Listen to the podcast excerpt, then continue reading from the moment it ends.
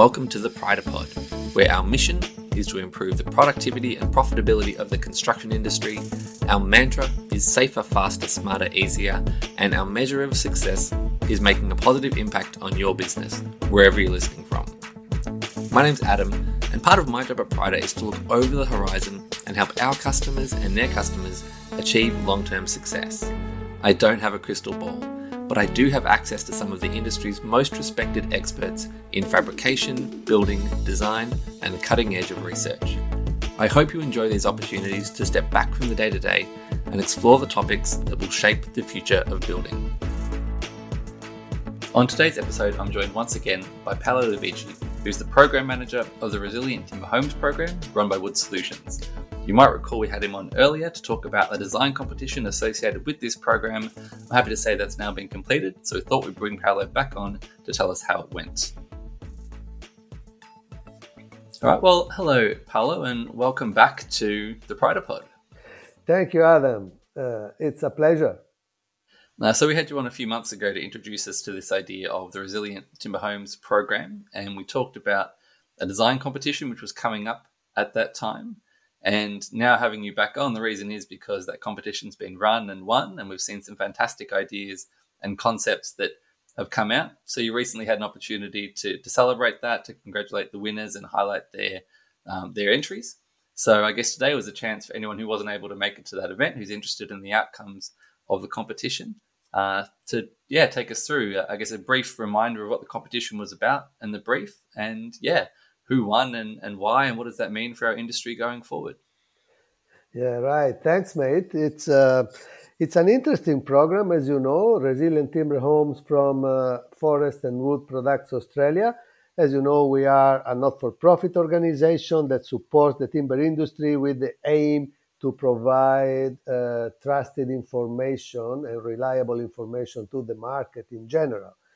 Uh, because we are based on uh, public funds and mm. industry funds combined. So then we started the Wood Solutions Resilient Timber Homes program with an aim, which is to develop and test a better method to design and construct with respect to business as usual and with respect to minimum code requirements. So going beyond minimum code requirements.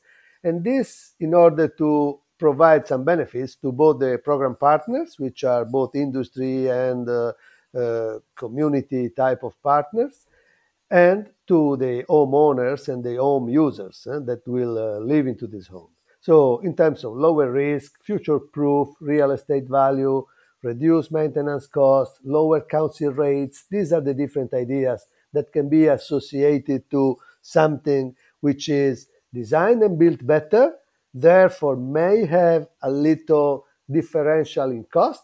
Uh, we are not mm-hmm. expecting, and the design competition proved is not big difference in cost when you uh, design and build uh, with a code plus approach in mind. But there are some offset mechanisms that will transform these costs into an investment, uh, like the solar on your roof.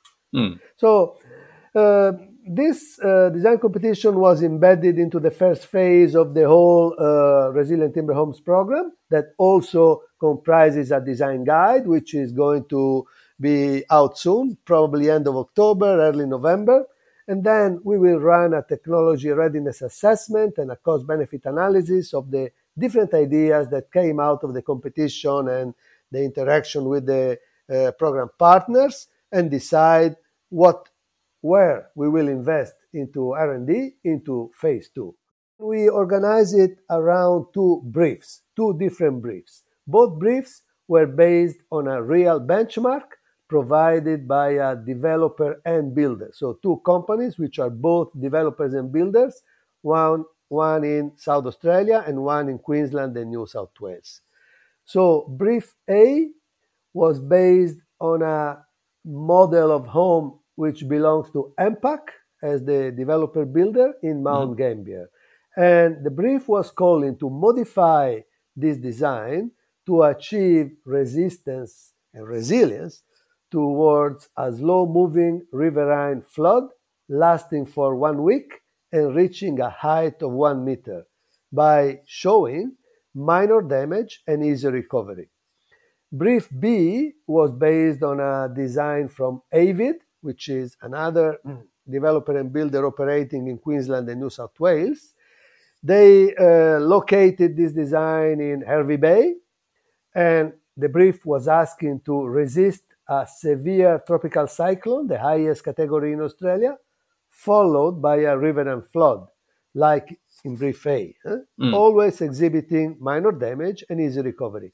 Both mm. briefs were supported by a Revit model from us, a bill of quantity. We elaborated costing based on Rawlinson. So we provided the entrance with a real world type of exercise, which will require from them an engagement. I think in terms of, of design time, it will be one or two weeks of one, two people, mm-hmm. uh, maybe plus asking some of their traditional consultants. So it was a real uh, world exercise. Hmm? P- pretty practical. Yeah. And I guess the context of the competition as well. I mean, the news at the moment is all about El Nino conditions and hot and dry weather in the country. But when this, um, the concept idea was, was conceived and the competition was started, we were seeing uh, incredible rainfall and these slow moving riverine floods had impacted you know, New South Wales and Queensland heavily. We had flooding disasters through Victoria and South Australia along the Murray. So, yeah, very much a real situation impacting residents' homes, impacting insurability, and, and a major concern for the industry going forward. Yeah, indeed.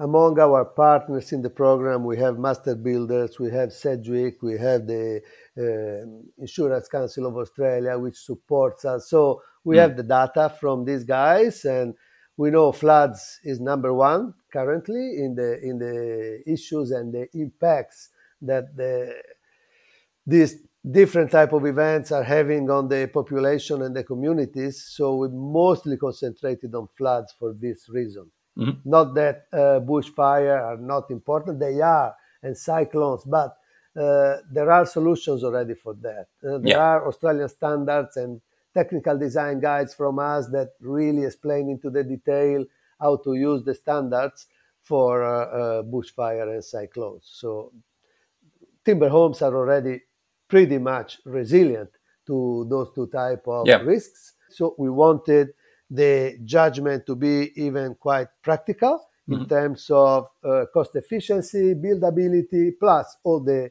resiliency criteria. We have uh, um, $100,000 overall uh, prize budget to be shared between two winners, one for brief A and one for brief B. So they got 50Ks each. So the decision was tough, but then uh, the jury came with also very interesting motivation and description to assigning the prizes to Chris Gilbert from Victoria in brief A and Michael Croft from Queensland for brief B. So really two excellent designs. In the case of brief A, for uh, the one which was entered by Chris Gilbert, I can read you the motivation that mm-hmm. will make you understand. So the motivation from the jury was a commercially grounded yet ambitious design featuring a flood reversible solution that integrates prefabricated open wall cassettes with drainage plugs and airtight features within a modular design for manufacturing and assembly scheme that will support fast track delivery. The suggested use of a blower door equipment to accelerate drying is both ingenious and reasonable.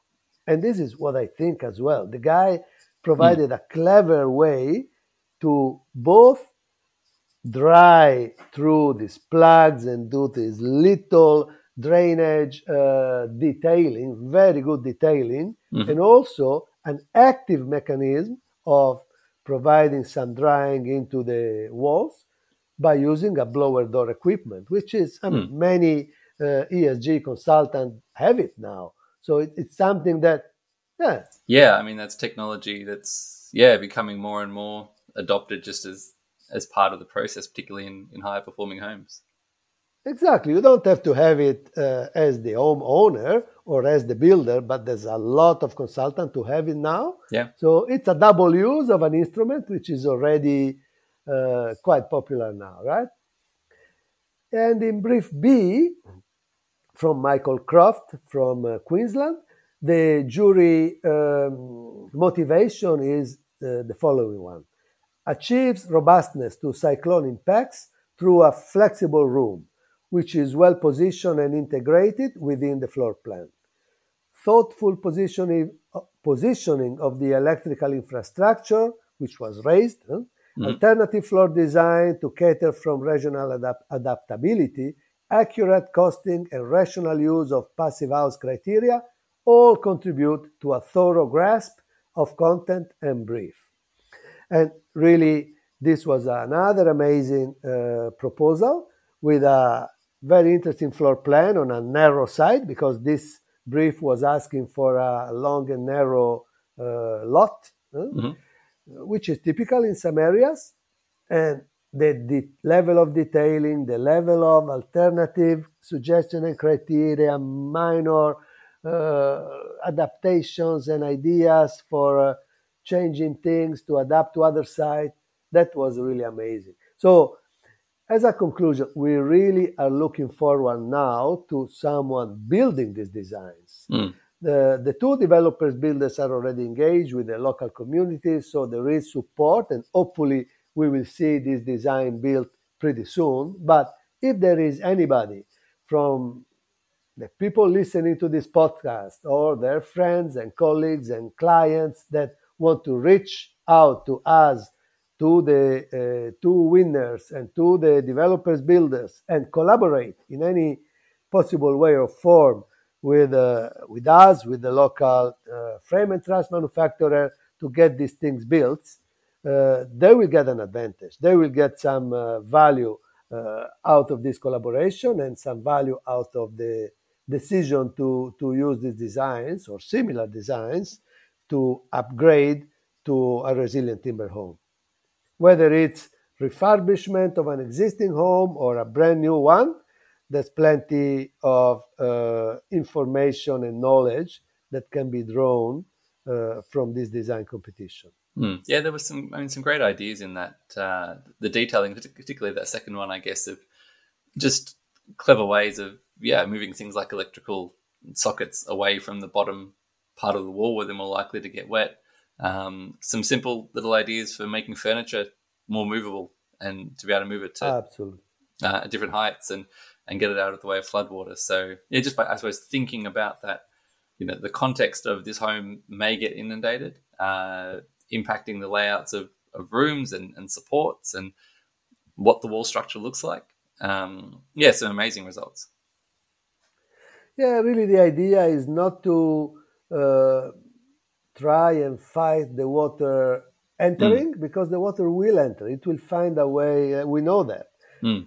But maximizing the easiness and, and, and readiness and quickness for drying, for uh, drainage, first of all, drying, also yep. assisted by the passive house blower door tool, and using materials that are uh, less hygroscopic uh, at least where uh, the water will reach.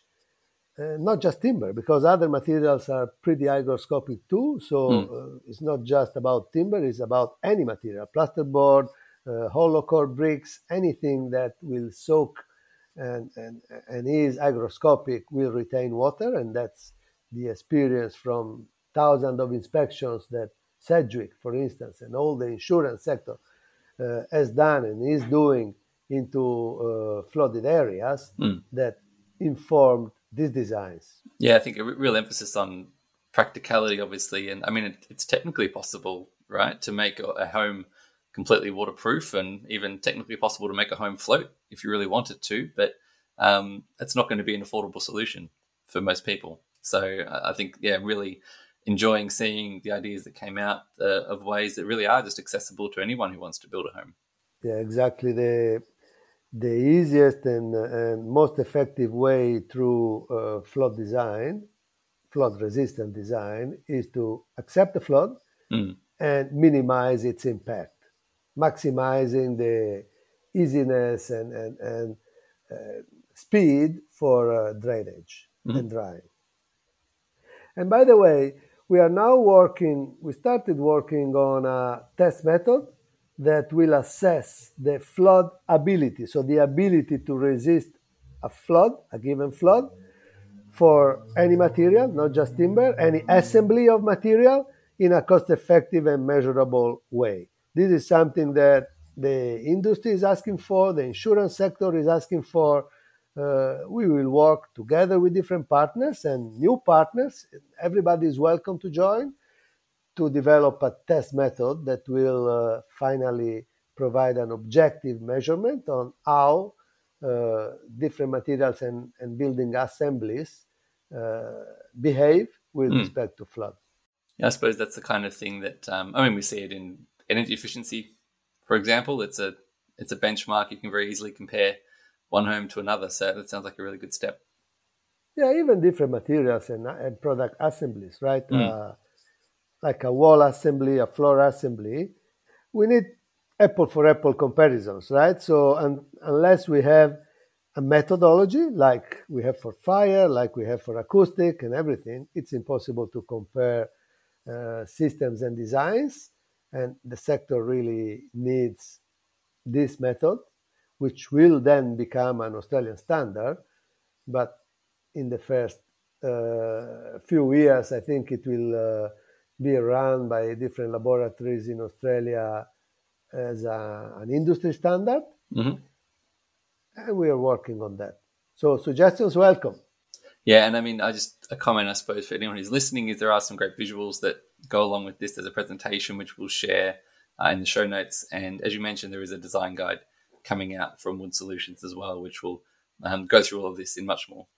Yeah, it's currently uh, being peer reviewed because all our docu- all our guides are written by independent consultants and peer reviewed. So it will be out soon. Very good. And I guess uh, from a, a, frame and truss perspective, as I think most of our listeners are in that industry, any key takeaways for you on um, the learnings and how to apply some of this thinking going forward in, in homes that we build? Yeah, the main takeaway is this that uh, timber homes are already resilient indeed if they are uh, designed and built well. The process that we are uh, undertaking now is defining some code plus uh, detailing and concepts that can be applied easily by any designer and any builder and disseminate these con- concepts and details that will provide not only better resilience, but also a sound basis for implementing some cost offsetting mechanism, mm. which can be different nature. It can be from the council, it can be from your insurer, it can be just, and it's a lot. Huh? I say just, but it's a lot. Some future proof value of your home, which is uh, really uh, something which you cannot measure in the in the moment, in one year or two, but in, in, in 10 years, uh, a home which is built better will have a higher um, real estate value. That's that's a fact. We know mm. we know this for sure. So, like people reasons for uh, other other parts of their choices in their homes, in their cars, etc. Uh, if you build in some value into your investments, that will pay off pretty soon uh, down the line. Yeah, I think the an encouraging thing for me and with my frame and truss hat on is that it's not a, a complete rethinking. It's not like it's totally new materials or ways of construction. It's just clever detailing and smart use of existing yeah, things. Absolutely. And yeah, there's nothing here that a, a, standard frame and truss fabricator wouldn't be able to produce as long as that thinking has gone in up front in the design. Yeah, exactly. Frame and truss, timber, frame and truss homes have been the choice of Australians for uh, hundreds of years. And in their modern uh, design and, and construction uh, embodiment, they still are. They still are an excellent choice. Hmm. I think that's a fantastic note to finish on. So, thank you for taking us through the outcomes of the competition. As I say, if anyone's interested, we'll have all the links and the resources to go through that in more detail? Everything is still online on the design competition uh, website, so people can download the winning designs and they can refer to us for a free advice anytime. Excellent. Well, we look forward to seeing the design guide as soon as that comes out later this year. And thanks very much again for joining us on the Pryda Pod. Thank you very much for having me, Adam. That's all for today's Pryda Pod. Thanks for listening, and thanks once again to Paolo. We shared some exciting news about future collaborations with the European timber industry after we stopped recording, so we might just be hearing from him again in the future. The visuals and details to go along with today's episode really do add a lot to Paolo's summary. You can find links to those in the show notes. If you enjoyed today's episode, we encourage you to share it with your friends and colleagues and make sure to subscribe via Apple, Spotify, or wherever you get your podcasts. Thanks for listening.